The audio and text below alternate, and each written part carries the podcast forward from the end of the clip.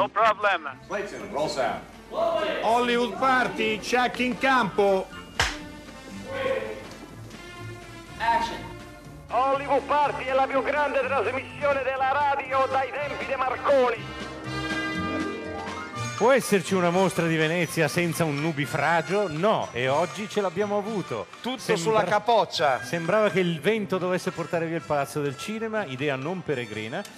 Eh, però insomma siamo salvi, siamo qua con Hollywood Party, siamo qua nella stanza, nella sala tropicana dell'Eccelsior all'ente dello spettacolo che generosamente ci ospita. Alberto Crespi e Steve della Casa. Eh, siamo qua con eh, degli ospiti che ci hanno già raggiunti. Io do il benvenuto ad Andrea Segre, Ciao a tutti. vecchia conoscenza di Hollywood Party, che ci fa sempre molto piacere quando viene a raggiungerci. E do il benvenuto anche a un giurato, a un giurato della giuria del Green Drop Award che premia il film che meglio interpreta le tematiche ambientali. Ieri abbiamo avuto la presidente di questa giuria che è Stefania Sandrelli e oggi abbiamo uno dei membri della giuria, un nostro vecchio amico anche lui, Claudio Bonivento. Ciao Claudio. Buonasera, Ciao, Claudio. grazie. Uno dei membri, eh, no uno dei membri, Vabbè, uno della giuria. dei componenti. Eh, no, perché te ti Compon- conosco mascherina, ti conosco.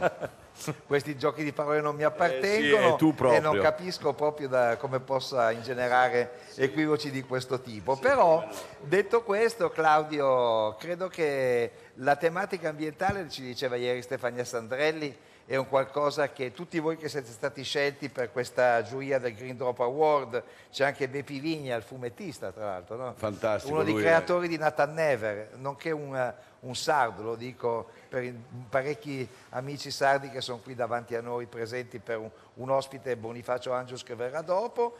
Eh, dovete essere molto sensibili. Tu qual è la tua sensibilità ambientale più- che, che ritieni più tua? Insomma? Quello che posso fare, non spengo le sigarette per terra, non le butto, aspetto, la spengo, me lo tengo in mano finché trovo un cestino che non è facilissimo Quindi trovare. giri per Roma con... No, sì, no, me lo tengo in mano e, e e- e mi tengo in mano la carta e non faccio delle robe.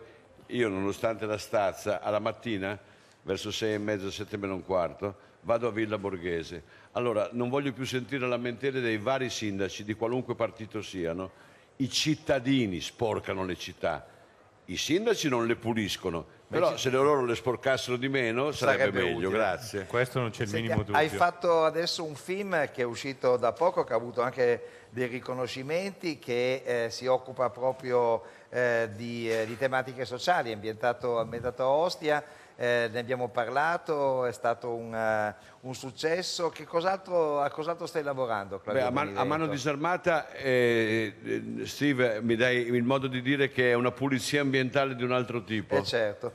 Eh, che quella è- già ancora più difficile da... da- da- Vi ricordate, è ambientato a Ostia Lido, quindi insomma e, lì pa- e parla che... di Federica Angeli, la giornalista de- di Repubblica che è tuttora sotto scorta dopo cinque anni. Di cosa mi sto occupando? Eh, sto cercando di... eh, io non ho le spalle protette, come sai, dai grossi broadcasting. Io non ho broadcasting alle spalle. Sto cercando di fare un film sugli ultra oggi. Ah, però. E, e ha però è che non me lo fa fare nessuno, è- infatti hai ragione, hai ragione Alberto. E, no, però ce la farò perché film nel cassetto non bisogna tenerli, mi insegnava un giorno Dino De Laurentiis. Non ave- apri il cassetto o è vuoto o al massimo devi avere una storia. Gli ultra di oggi che sono delle holding ormai. Sì, che poi no- gli no- non pensiamo alle stampa, squadre, sono tutti no, uguali. No, no, non stiamo parlando di squadre, qui, ci- qui sono rappresentate tre squadre diversissime, ma Sì. gli ultra si assomigliano tutti. Due sono il capolista. Vabbè, come lasciamo Cioè, perdere. e un'altra sa sette coppe dei campioni, no? tanto per gradire, no? no, No, tor- eh, visto che loro sono capolista. eh, No, Claudio, torni- torniamo all'argomento perché mi sembra interessante. Gli ultra ormai sono un'industria. No, ma sai cos'è? Io non vorrei toccare, io vorrei dire una cosa, ma non per essere. eh, mi, conoscete da tanti anni, sapete un po' le cose che ho fatto, belle, brutte, sbagliate, giuste, ho guadagnato soldi, ne ho persi tanti, eh, poi li ho riguadagnati. Non c'entra niente, il produttore deve fare questo, secondo me. Io desidererei sottolineare, non mandare messaggi, cose. Mi ha im- impressionato, mi ha colpito, no impressionato, mi ha colpito. Quando avete visto quello striscione su Mussolini a Milano Mamma prima mia. di Milan-Lazio. Io ho- l'ho, se- l'ho seguito perché avevo anche l'audio di quel, mi hanno mandato il video e avevo anche l'audio. Nessuno ha detto abbasso il Milan, Milan merda.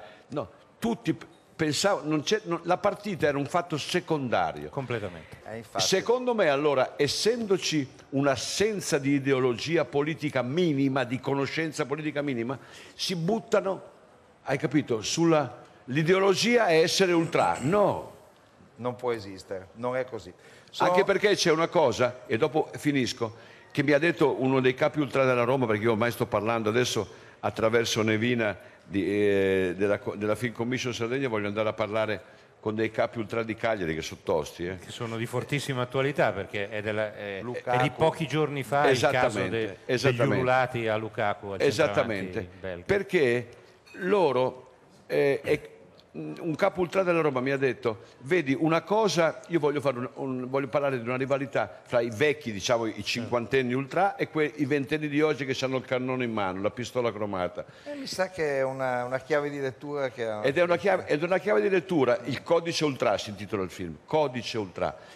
Improvvisamente io vedo i tifosi dell'Eintracht che vengono a vedere una partita della Lazio. La, la curva dell'Inter domenica scorsa con gli occhi di Diabolic. Il, Leg- il Leggia Varsavia che tifa per la Juve, fa Esatto, scontri. sì, sì. cioè che co- cosa... Allora, siccome c'è stato 3-4 mesi fa, un- un- in prima pagina del Messaggero, in un bar di Centocelli si sono incontrate, diciamo così, tutte e due romanisti, le due fazioni, e si sono dati botte dalle, da, da, da legname, dicono dalle mie parti, hai capito? È Va arrivata bene. polizia e io vorrei toccare quell'ambiente, non fare il prato verde.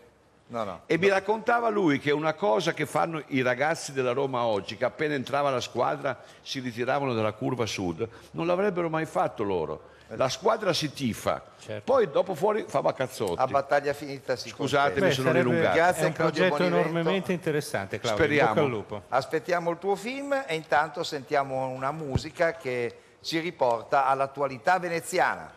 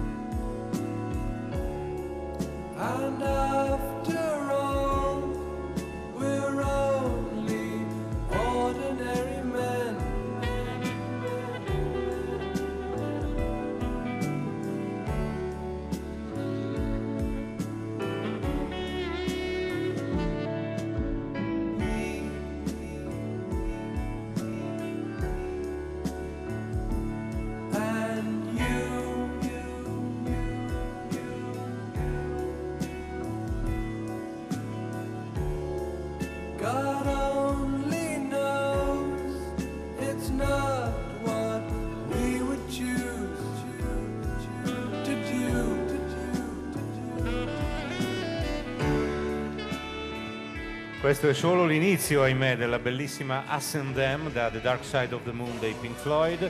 Us and Them è il titolo del film concerto di Roger Waters, che è uno degli eventi della- degli ultimi giorni veneziani, ma ne parliamo più in là. Adesso passiamo al pianeta in mare, fuori concorso, Andrea Segre. Buonasera di nuovo Andrea. Ciao a tutti.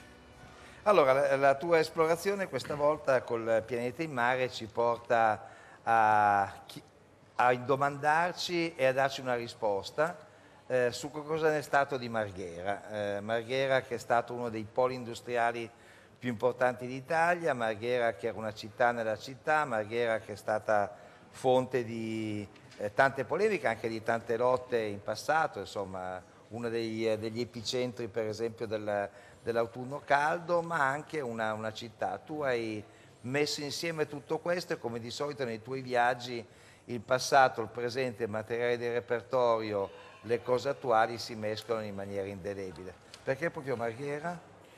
Perché appunto è un luogo che molti pensano non esista più, che in parte è stato segnato e, e anche cancellato dalle ferite eh, del passato più o meno recente, ma dove in realtà ci sono tantissime vite ancora e che vivono in questo limbo tra un passato molto forte e un, è un presente eh, che, che è pi- pieno di, di domande, di incertezze rispetto a- al futuro che non è ancora ben, ben disegnato, che al- qualcuno sta progettando e qualcun altro invece semplicemente attende.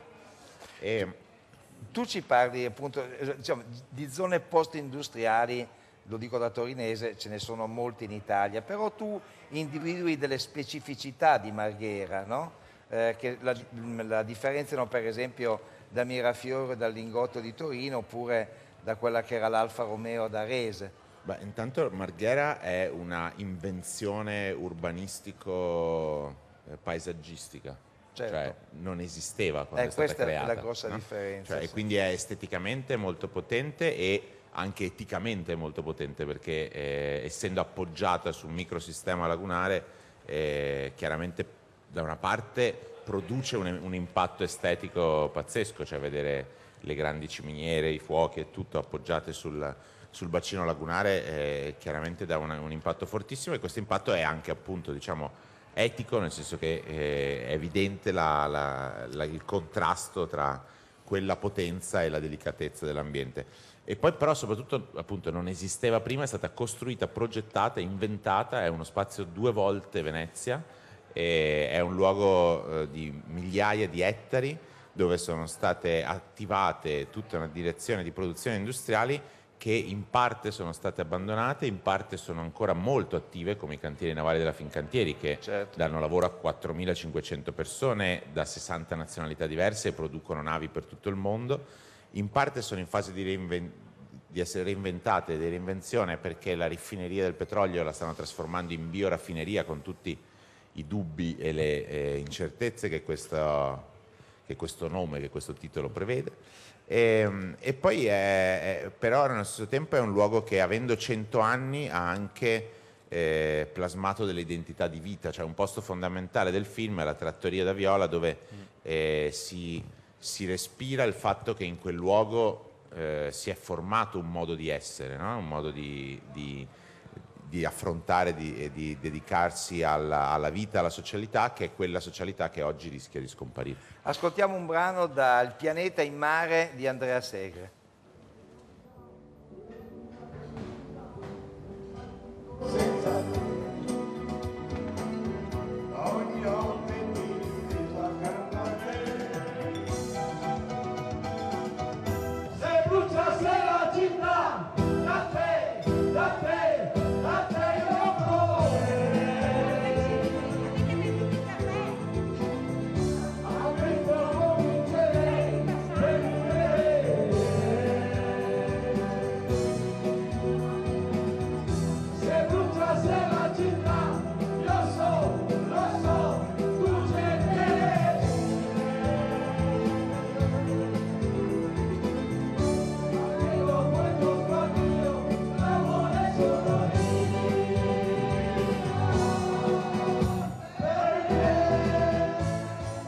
poi dicono. Come questo sentite è- a Marghera si fa anche il karaoke. Con Massimo Ranieri, che Sì, è ancora infatti. più sorprendente. Eh, ma ha appena detto 60 nazionalità, Andrea. 67 nazionalità, tra cui anche molti Napoletani. meridionali. Ah, ecco. che non sono una Gli ex- nazionalità, ma C'è un pezzo del film, c'è un, un incontro tra un eh, operaio siciliano che in realtà vive a Venezia da tanto tempo, è un operaio chioggiotto di Marghera e, e c'è, c'è un bellissimo racconto, ricordo di quando eravamo terroni, no? di quando, quando esistevano i terroni.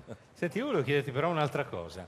Il film ha un finale stupefacente, si vede l'ingresso a Marghera di un'enorme nave, un cargo pieno di container, insomma, i, mm, come, mm, le piccole navi, come si chiamano? I, mm, eh, Rimorchi- che- rimorchiatori. i rimorchiatori che lo portano dentro, insomma, l'approccio a questo pianeta, appunto, perché è notte, tra l'altro, quindi le luci, le fiamme, sembra veramente la scena del 2001 di nello spazio quando l'astronave entra nel... È per questo che l'ha chiamato il pianeta in mare. Que- quella scena è una scena per noi mh, molto importante e, e nel finale eh, come dire, chiarisce che quello di cui stiamo parlando è un luogo che ha comunque una posizione di strategia globale pazzesca, no? Cioè, arrivano i cargo cinesi con eh, tutte le, eh, diciamo, le varie merci che arrivano dalla- da- dall'Asia, dall'Oriente, e- ma l'impatto estetico di quel cargo che entra dentro a questo mondo di, di luci eh, che abbiamo filmato in quel modo è una delle ragioni che- per cui abbiamo deciso di chiamarlo il pianeta in mare. Ehm, che è simile allo, è lo stesso motivo per cui credo Alberto D'Amico ha chiamato Marghera un pianeta in mare, un cantautore veneziano degli anni 70, eh, perché questo, questo impatto di, di luci fantascientifiche, di mondo che sembra eh, progettato per un futuro, no? Eh, appoggiato lì dove nel frattempo c'è una trattoria, una laguna, una gondola, dei pescatori di vermi, cioè questo, questo impatto è veramente me- per me è molto affascinante, racconta anche- molto della vita di oggi. Ma infatti anche l'immagine dei titoli che è una gondola che Quel- percorre la laguna con sullo sfondo questo pianeta. Ma. Andrea com'è che funziona il tuo metodo di lavoro? A un certo punto tu pensi a un posto, che può essere in Italia oppure nelle repubbliche ex sovietiche, incominci a raccogliere materiale visivo e poi da quello parti con, eh, coi paralleli, perché insomma non c'è mai solo quello, ci sono dei, eh, degli, degli spin-off narrativi, no? Sì. Ogni tanto. Eh, Raccontaci un po' come fai. cioè.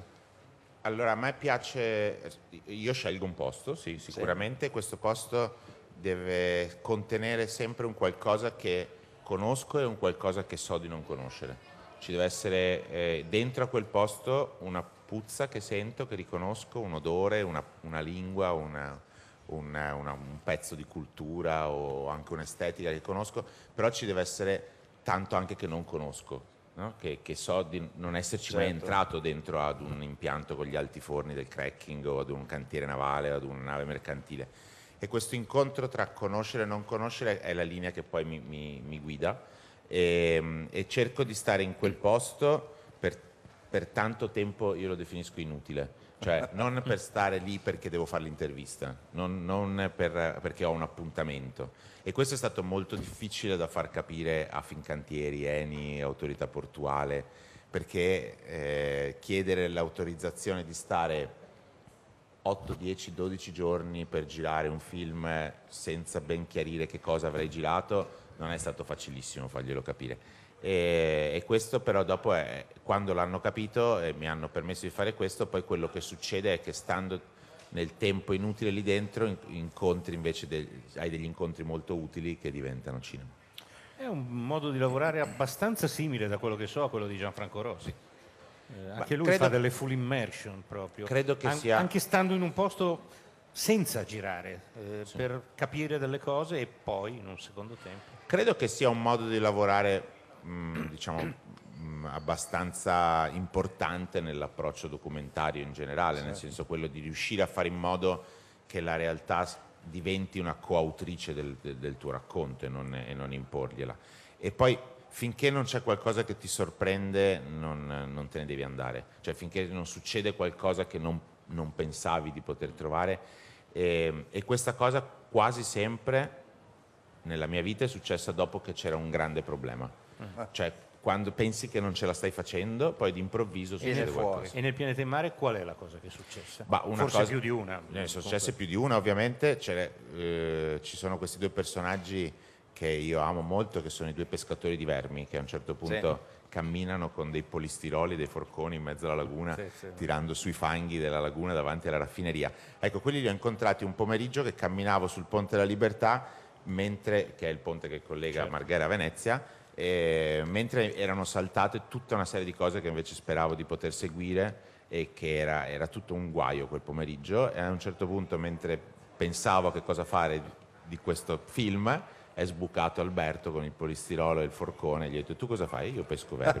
Beh, hai detto, Allora, messaggio al 335 5634 296 di Edward. Saluto il grande regista Andrea Sega, autore di Io sono lì, L'ordine delle cose e dei tanti docu- documentari sull'immigrazione. Grazie Andrea Segre, ti Grazie voi. salutiamo anche noi. Adesso ascoltiamo un'altra musica che ci piaceva anni fa e che oggi ritorna improvvisamente di moda.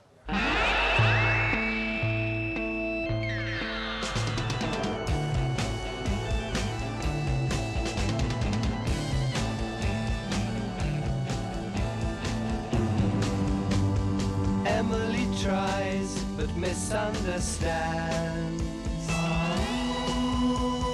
often inclined to borrow somebody's dreams till tomorrow.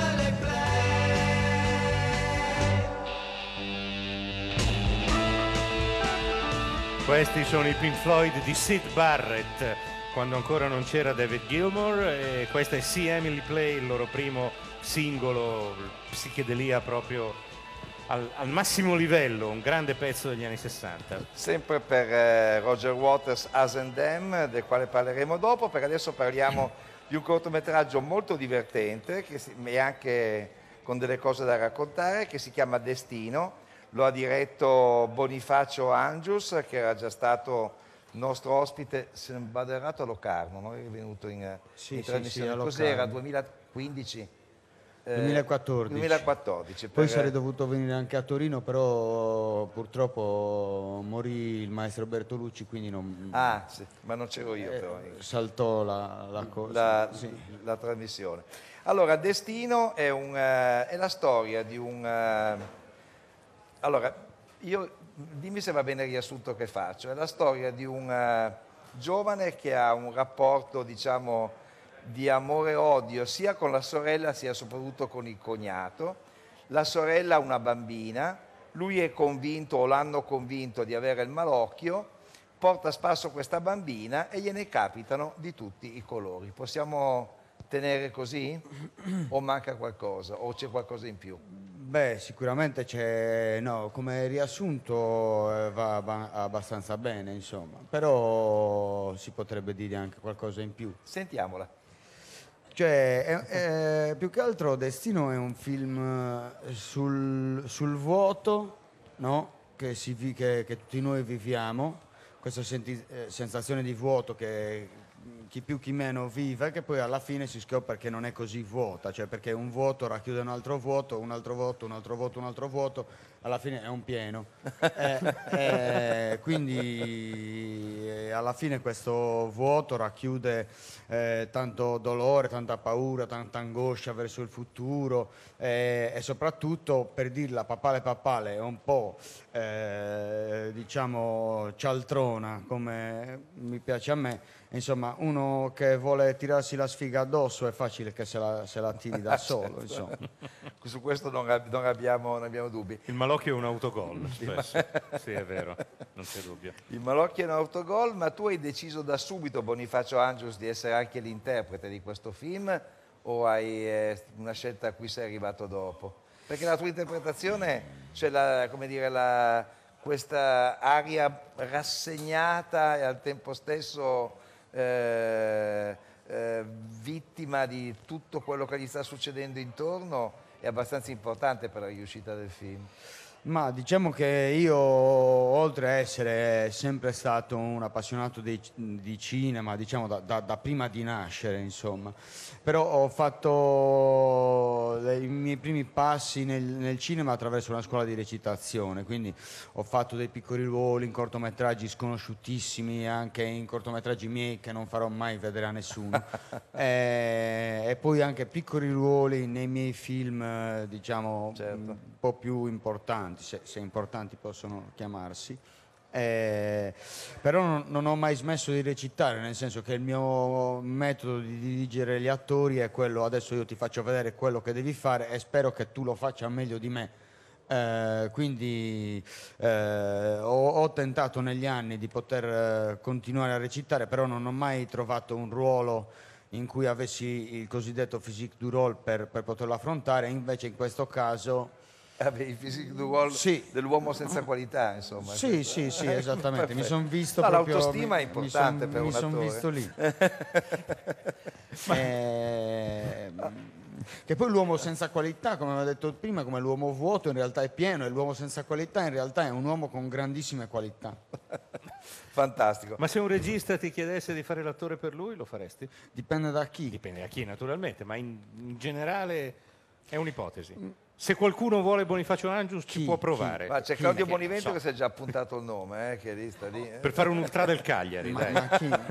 No, un ultra del Cagliari non lo farei manco, manco, cioè, manco se mi dai 3 milioni di euro io ti faccio un ultra del Cagliari, cioè, Benissimo. è impossibile. Se ho 3, milioni di euro lo fai, lo fai. Allora, E questo è un casting Lo- in lo- lo- diretta lo fa- che avviene in qui realtà- a in Hollywood realtà, Party a guarda, se me ne Venezia. Lo faccio anche se me dai 25.000. Sì. Eh, Possiamo eh, metterci d'accordo sui 3.000. Ma se, se- bene. Bonifacio, se, sei sceso troppo subito. Sì, no, ma era una cosa perché sai, un sassarese, paradosso, un paradosso. sassarese che fa un'entrata del Cagliari, cioè, No, proprio qualcosa. capisco, sì. Cioè, ti rovinerei il film, probabilmente. Quindi Non ti conviene. No, prendere. magari io rovinerei te, bisogna vedere. Va bene. In questo quadro di rovine, eh, Destino di Bonifacio Angius, è un cortometraggio che va sicuramente seguito, è stato un evento speciale qui a Venezia, eh, ci fa molto piacere averne parlato, grazie Bonifacio, ascoltiamo insieme un brano di Destino. C'è una birra, Dai, frigo. me la posso prendere?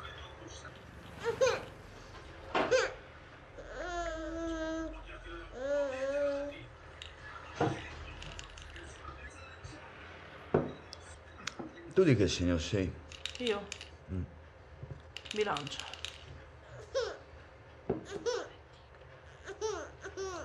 Io toro.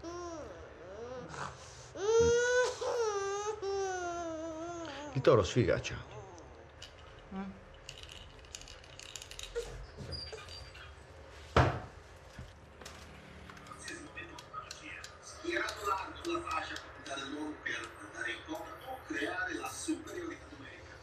non mi saluta? Raimondo, ho visto là. Raimondo chi? Raimondo, guarda la testa grande. Con la testa grande. No. Insomma, è un cabo. Sta lavorando. Eh. Alle poste. E cannocchiale, hai visto, eh? No.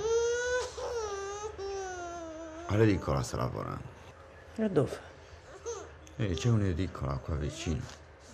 Eh, stava di Pugiali. Dammi il giornale, quale giornale? Eh, quale giornale? Quale giornale? Pronti? Io un cazzo. Ma tu lavoro cercando ne stai. Eh? Tu lavoro cercando ne stai. Starry, starry night. Paint your palette blue and gray. Look out on a summer's day with eyes that know the darkness in my soul. Shadows on the hills. Sketch the trees and the daffodils. Catch the breeze and the winter chills in colors on the snowy linen land.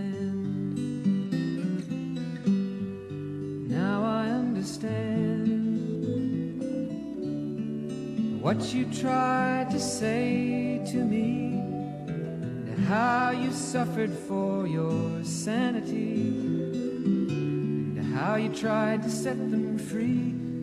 They would not listen, they did not know how. Perhaps they'll listen now. Starry, starry night. Flaming flowers that brightly blaze. Swirling clouds in violet haze. Reflect in Vincent's eyes of china blue. Colors changing hue. Morning fields of amber grain, weathered faces lined soothed beneath the artist's loving hand. Now Questa bellissima canzone, Vincent di Don McLean, che anche Steve della Casa ricorda per altri motivi, no? Era la sigla di Lungo il fiume sull'acqua, tratto da Francis Durbridge e andava in onda, se non vado errato, o nel 1970 o nel 1971. Quindi Gabriele? andiamo veramente alla preistoria. È così, eh? Se la ricorda anche Gabriele Salvatores. Siamo coetanei. Che ci ha... Io non me la ricordo perché... Eh no, eh, Claudio Santamaria è troppo giovane. Ciao Claudio. Ciao. E Alberto Cresti è una creatura, quindi non sa neanche No, chi no, è Francis ricordo, me la ricordo Eh, eh. benissimo. Ed è una canzone che fa un po' da filo conduttore insieme a tanta altra musica, però, del nuovo film di Gabriele Salvatores, di cui Claudio Santamaria è protagonista assieme a Diego Batantuono e Valeria Golino, Tutto il mio folle amore. In realtà c'è un altro protagonista importante Ah, ecco. che si chiama Giulio Pranno, che fa il ragazzo autistico e fa una prova, secondo me, notevolissima. Poi magari ne parliamo. Però partiamo un po' proprio dalla musica, perché tutto il mio folle amore invece è una citazione di Modugno. E Claudio nel film è il Modugno della Dalmazia, un personaggio improbabile del genere, eh, che a un certo punto rispunta nella vita di un figlio perduto, dimenticato, che nel frattempo è stato cresciuto dalla mamma, Valeria Golino, e dal patrigno, Diego Batantuono. Insomma, sembra complicata, ma in, Sembra real- complicata, in ma realtà è- la trama è semplice e si ispira a una storia vera. Gabriele, partiamo da questo. Sì, è, è ispirata molto liberamente a un, a un, eh, libro scritto da Fulvio Erbas sulla base di una storia vera che ehm, un padre e un figlio, eh, Franco e Andrea Antonello, il, il figlio è- è- ha dei problemi, è affetto da questa sindrome difese autistiche Sì. si chiama Ehm, e a un certo punto decide di far saltare fuori dal recinto che anche per amore gli avevano costruito intorno per proteggerlo e, e decide eh, di portare il figlio in viaggio con sé in moto lungo un lunghissimo viaggio negli Stati Uniti. Eh, noi abbiamo cambiato mh, parecchie cose.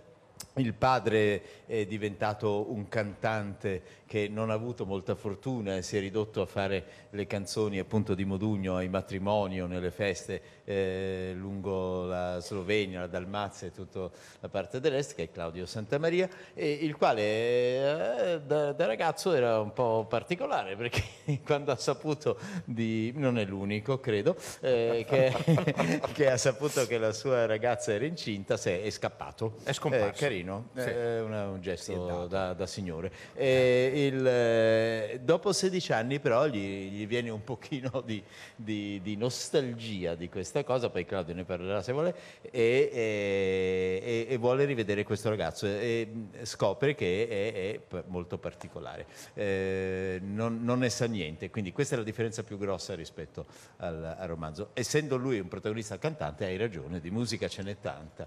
Eh, tra l'altro, Claudio. Santa Maria ormai ha una carriera Ormai di è- cantante è tra pronto- cinema e televisione. È pronto per Sanremo, credo. tra, Assolutamente. tra De. Andrea al cinema e Rino Gaetano in televisione e altre cose. Funziona, insomma. funziona. Guarda che scherzi, ma lui canta veramente bene. Eh, l'abbiamo canta e visto, suona certo. molto In, bene. in quei film lì Grazie. cantava lui. sì. Sì. E quindi questo ruolo a metà fra il finto Modugno e il padre che diventa vero, come l'hai vissuto? Eh, beh, è un, eh, un personaggio, diciamo che senza identità, senza casa, senza dimora. E appunto 16 anni fa è scappato io nel mio immaginario lui è stato abbandonato a sua volta, quindi come dire, ripete uno schema di cui ha sofferto. E quindi abbandona questa madre incinta, questa ragazza incinta. Dopo 16 anni però capisce che forse è arrivato il momento di riaprire quella porta che aveva chiuso, quindi la porta dei sentimenti, del- della- dell'affetto, dell'amore, della, della radice e quindi torna per vedere questo figlio. Fa una vita totalmente priva di regole, nel senso che va in giro a cantare, eh, conosce strani personaggi ovunque in questo est, eh, che è quasi un far west, invece è un far east.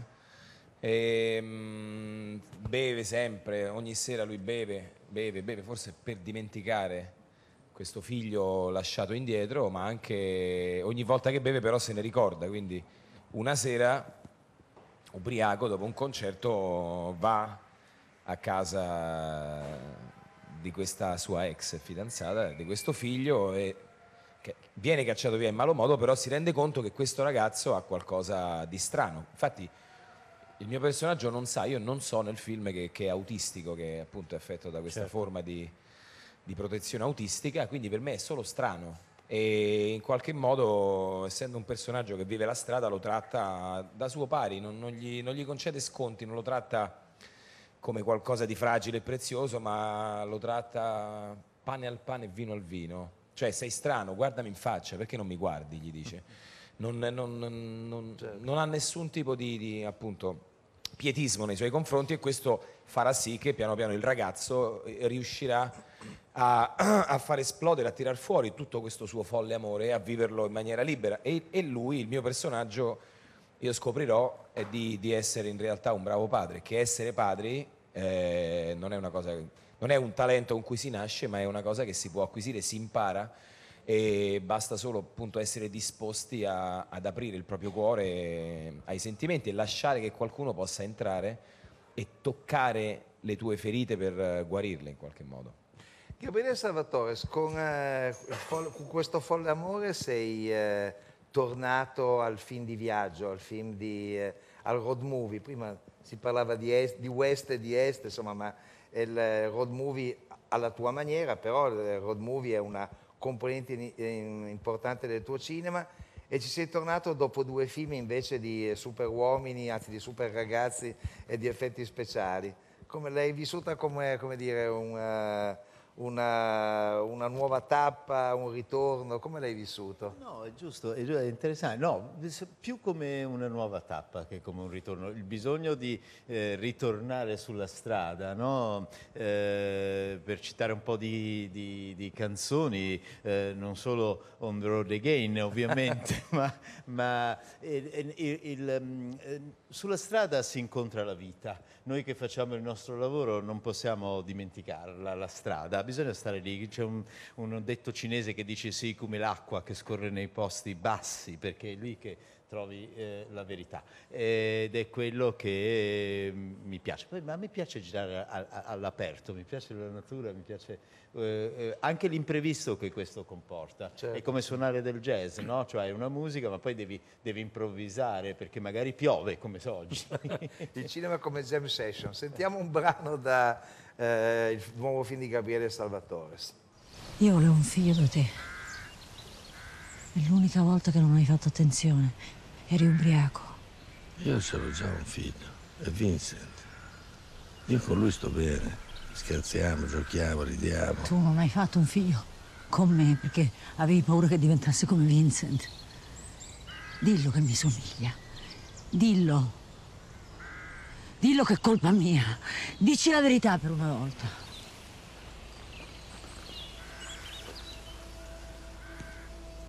Nella clip avete ascoltato Valeria Golino e Diego Batantuono. Valeria appunto è la madre che è stata incomprensibilmente abbandonata da, da Claudio Santamaria un po', un po' di anni prima. L'ho abbandonata incinta, ecco. Sì, sì, per carità. non l'avrei abbandonata. Per carità. E Diego Batantuono è questo padre adottivo che è un personaggio tenerissimo. Per Diego è un personaggio abbastanza inedito, devo dire. Eh, Gabriele? Sì, è vero, è vero, anche se eh, io ormai lo conosco veramente bene, siamo praticamente Sì, parenti, ma, so, il- ma, mm, eh, Diego è eh, ha questa sua cosa eh, di, di tenerezza e di voglia anche di protezione. Lì sembra un orsacchiotto, anzi un orsacchione, eh, che, che in realtà è in grado di abbracciare. Ed è, mm, eh, sono contento di questa, sua, di questa sua prova, perché appunto è un po' diversa dalle cose a cui ci ha abituato, eh, ma, ma avevo proprio bisogno di un personaggio come lui per fare quel, Sì. per fare quel ruolo. Invece parlateci un po' di sto ragazzo che fa Vincent, eh, Giulio Pranno, che fa una performance eh, magari un po' estrema, però veramente notevole. Anche Claudio che ci ha lavorato insieme, non so come... Beh, io devo dire che mi sono trovato eh, incredibilmente bene con lui. P- E per me il rischio appunto era di, di andare sopra le righe e soprattutto di eh, non rendere eh, giustizia, come dire, della grande vitalità che un personaggio così ti può regalare e di- della grande vitalità che, che ho visto per esempio in Andrea. E, ma, Andrea, scusami, è il Eh, ragazzo sì, vero il ragazzo da cui- a cui ci Ah, siamo sì, sì, ispirati. Sì, Sì, certo, sì, certo. sì. Sì, scusate. Eh, e invece con Giulio, eh, come dire, tra me, Giulio e Gabriele è nato spontaneamente, senza dirsi nulla, senza ci siamo detti nulla, una libertà creativa notevole. Quindi eh, io ho visto Giulio dal primo giorno concentratissimo nel suo ruolo, stava sempre dentro, giocava con me, a volte fuori scena, mi tirava i capelli, la giacca, le cose, quindi è, è- è- un rapporto che si, si sviluppava anche prima, dopo, durante e le riprese e devo dire che abbiamo avuto grande margine da, da Gabriele di improvvisazione, insomma, quindi a volte io seguivo lui eh, eh, sue, appunto, negli suoi esploit creativi, nelle sue sorprese e lui si, ah, veniva dietro a me a volte quando io inventavo qualcosa. Ma ha, un- ha una formazione da, da mimo, da ballerino? che- sai- so, no, perché- no, sai no. una cosa Perché è un ruolo molto fisico in È realtà. una cosa divertente, te la dico perché è merito di Francesco Vedovati, il casting director, che è andato a trovarlo eh, tra quelli. È andato al centro sperimentale di cinematografia, ha visto quelli che non erano stati presi. È una E- buona e uno- tecnica. uno è Giulio. Che ha illustri- precedenti, Eh sì, no? per esempio Claudio, che è stato bocciato. Non sono stato preso al centro, quindi tutto il tempo eravamo in Croazia a girare, neanche a te hanno preso, hai visto, non ti preoccupare. Eh, infatti, infatti. Se può fare uguale. Se può fare, dai, se può fare. Va bene, prima di chiudere vorrei fare però una riflessione in un certo senso opposta alla cosa che ha detto Steve prima. Tu, Gabriele, per, per anni hai fatto film, alcuni film, su eh, uomini che volevano rimanere ragazzi. Invece negli ultimi film hai parlato dei ragazzi Esatto, proprio. Il ragazzo invisibile e ora questo. Che diventano Eh, uomini. E che forse diventano Che forse uomini. diventeranno sì. uomini. Ma l'adolescenza è una delle, delle- delle stagioni della vita più affascinanti. Poi probabilmente sarà che eh, non avendo figli ne sto, ne sto allevando uno cinematografico, no? Da io non ho paura in avanti. Ah, Eh, sì, è. Ma, è, ma è anche perché il, ehm, eh, appunto, l'adolescenza è proprio l'età del cambiamento, che poi è un po' il filo rosso dei, dei film che ho Certo, fatto, il cambiamento, La- essere costretti a cambiare a volte. Bene, tutto il mio folle amore, quando lo vediamo al cinema? Il 24 di ottobre. 24 Eh, ottobre. ottobre, nelle sale. È un Grazie. film anche molto divertente. Io credo- io Eh, credo di sì. Io ho anche riso vedendolo, Bene, bene, anche se poi Sì, sì, ha dei momenti contento. duri. Certo, sì, sì, sì. Eh, come la vita, dai. Sì, infatti. Be- bella chiosa, eh? Po' come la vita. La chiosa. È un Salvatore Che filosofo. È un Salvatore che vi piacerà. Grazie Gabriele, grazie, Grazie, Claudio. grazie a voi, grazie, a tutti. Grazie. Ciao, ciao, ciao. Ciao.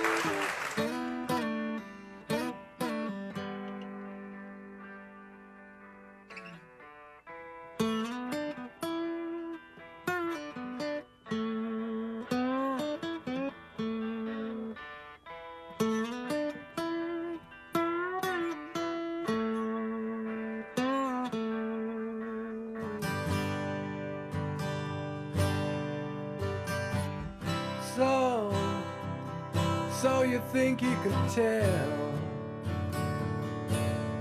heaven from hell, blue skies from pain? Can you tell a green field from a cold steel rail? A smile from a eh,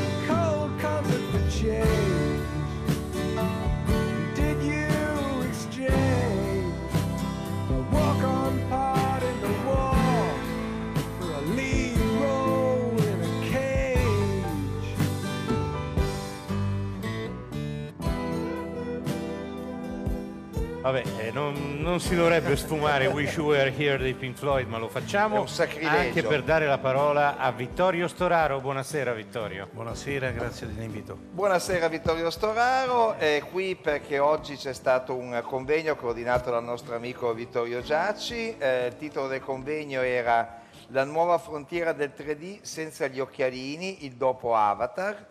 Eh, Vittorio Giacci si occupa da tempo di queste tematiche, hanno partecipato varie persone, Vittorio Storaro ha espresso chiaramente il suo punto di vista sul 3D. Ci interessa anche noi sapere brevemente che cosa hai detto a questo, questo convegno cosa pensi del 3D e anche dell'evoluzione del 3D.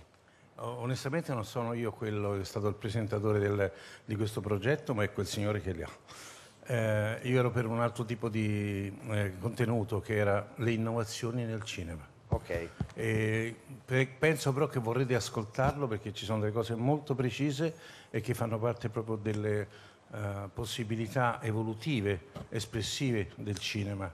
Per quello che mi riguardava sul piano delle innovazioni mi sono reso conto che sì, la rivoluzione digitale è stata fatta, ma non completa. Si sono cambiati da pellicola a, a- a un sensore, si, si è cambiato il laboratorio da fotochimico a digitale, però l'illuminazione è rimasta un po' la stessa, quella di una volta. Io mh, insieme con mia figlia Francesca, che è un architetto, un lighting design, abbiamo fatto vari progetti in architettura e ho visto la dimensione incredibile dei proiettori a LED, la versatilità e la straordinaria possibilità che c'è e ho voluto inserirli nel cinema. Abbiamo ideato una serie di luci a LED, che non esiste una serie, perché le varie case di costruzione di questi proiettori in realtà hanno, in certi casi hanno cambiato solo la lampadina, hanno tolto la roggia, hanno messo un LED all'interno, è rimasta la stessa struttura del proiettore e basta. Mancava secondo me un'innovazione vera, un- una serie veramente che potesse essere al, al livello di- delle- dell'epoca moderna, in quanto avesse anche una filosofia sotto. Io avendo studiato recentemente tutta la potenzialità quel- di quelle che- ispirazioni creative che Esiodo chiamava le muse, abbinando diciamo, queste ispirazioni a ogni singola arte, arte come abilità in ogni campo. Nel Certo. tempo tra lui e Platone indicavano il canto, la musica, la danza, eccetera, eccetera, la poesia. E io ho visto che nel, il cinema, essendo mh, denominato la decima musa, in realtà si nutre di tutte le muse precedenti, aveva bisogno in questo caso di un completamento e quindi abbiamo fatto uno studio abbinando questo tipo di potenzialità delle varie arti, dandogli una tonalità, con uno studio che venne fatto da un grande matematico del Cinquecento, Luca Pacioli. Luca Pacioli è quello che ha aiutato Lu- ehm, Leonardo da Vinci nella struttura potenziale del, del cenacolo. Beh, insomma, e, e Il Leonardo, curriculum ce l'ha. e Leonardo ha fatto per lui, hanno costruito un, un libro bellissimo che si chiama La Divina Proporzione, gli ha dipinto, disegnato tutte le forme geometriche che Luciano Pacioli aveva nella sua testa, che partivano da Platone. Io ho preso questo tipo di disegni e questo tipo di...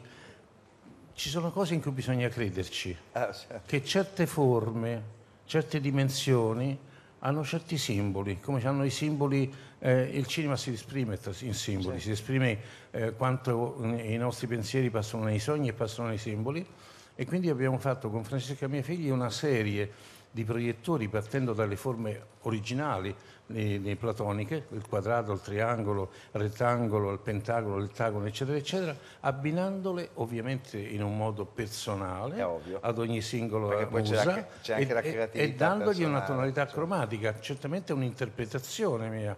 Però io ho visto che la cosa funziona, ho fatto l'ultimo film di Woody Allen, il quarto che ho fatto con lui, finito dieci giorni fa eh, in Spagna, usando questo tipo di luci e ho visto l'incredibile, la grande versatilità che c'è. Cioè non soltanto sono- possono interscambiabili con, eh, usando il 110 o il 220 volts, usando la luce artificiale o luce naturale, cambiando il colore quello, ma qui stiamo parlando di un un tipo di materiale che non emette né raggi infrarossi né raggi ultravioletti, quindi non fa nessun tipo di modifica all'ambiente, particolarmente nell'arte, illuminando un dipinto. Per esempio, ho girato con questi proiettori al Museo del Metropolitan di, di New York e me l'hanno fatto proprio fare per questo. Non solo, ma un grande proiettore di una grande intensità che pochi mesi fa lo usavo e, co- e mi assorbiva 20 kW, adesso me ne assorbe solo due. Abbiamo girato con Woody Allen in, in- in certi ambienti enormi dove infilavo la spina al- alla- all'interno dell'albergo per poter. Quello- quello- no, ma questa è una cosa fondamentale No, per certo, i giovani. Le spiego perché. Lei, lei deve essere paziente un attimo con me. Certo, pazientissimo. I, i i giovani oggi purtroppo non usano più l'illuminazione, non usano la luce. Le, le camere digitali sono così sensibili che si può registrare un'immagine dovunque si va. Un po' perché forse non l'hanno studiata, un po' perché è costosa, un po' perché è dimensionata in un certo modo. Particolarmente eh, abbiamo delle immagini oggi sono quasi simili a, a tutti i vari film. C'è la luce ambiente, ma la luce ambiente è giusta per quel tipo di storia, è giusta per quel tipo di emozione. Con questo tipo di luci innovative c'è la pos- potenzialità che sono semplici, poco costose perché assorbono poco, eccetera. Io spero che i giovani iniziano ad utilizzare l'illuminazione per esprimere loro stessi e non soltanto essere rapidi e registrare un'immagine qualsiasi. Il cinema, anche quando si fa un'intervista, si esprime in immagini attraverso la luce e questo dà, questo non lo dico io, ma ma lo dicono dei grandissimi personaggi storici, attraverso le onde cambia il nostro metabolismo, cambia la nostra emozione. Quello E è poi- quello che poi noi- tento io di fare. E poi noi sappiamo da, da tempo, anche per so, quanto la tecnologia cambi l'arte del cinema. Per esempio la Nouvelle Vague, se non c'erano attrezzature leggere, non sarebbe mai venuta fuori. Quindi quello che ha detto adesso Vittorio Storaro è un'altissima conferma di quanto le nuove tecnologie non siano un, eh, un ghiribizzo per, eh, per esperti modernisti, ma hanno un senso veramente importante eh, per quanto riguarda il futuro di quest'arte. C'è ancora chi ha paura del cinema digitale perché pensa che sia piatto, che si perde una certa emozione rispetto alla- alla- al cinema mm, tradizionale con pellicola. Oggigiorno io ho convinto Woody Allen quattro anni fa a iniziare questo percorso insieme. Oggigiorno la tecnologia è talmente avanzata che per esempio noi registriamo nei nostri film 4K che ormai è diventato per fortuna un buon standard, 16 bit colore, che vuol dire che sono 200 miliardi di sfumature di colore. Non c'è nessun proiettore al mondo, qui al Festival di Venezia, al Festival di Cannes, in qualsiasi laboratorio, eccetera, che lo può proiettare. Ne proietta soltanto 12 bit, che sono 66 milioni di sfumature. E i 17 milioni di- miliardi di sfumature ancora non li possiamo vedere. Io amerei che la tecnica, cosa che ho spinto oggi, elevi il passo perché noi- quello che noi registriamo vorremmo farlo vedere agli spettatori. E sarebbe interessante sapere cosa pensa di questo Fabio Amadei, che dovrebbe essere... no- non c'è Fabio? Allora c'è Francesco Martinotti. Fabio Amadei è il gestore del cinema farnese di Roma.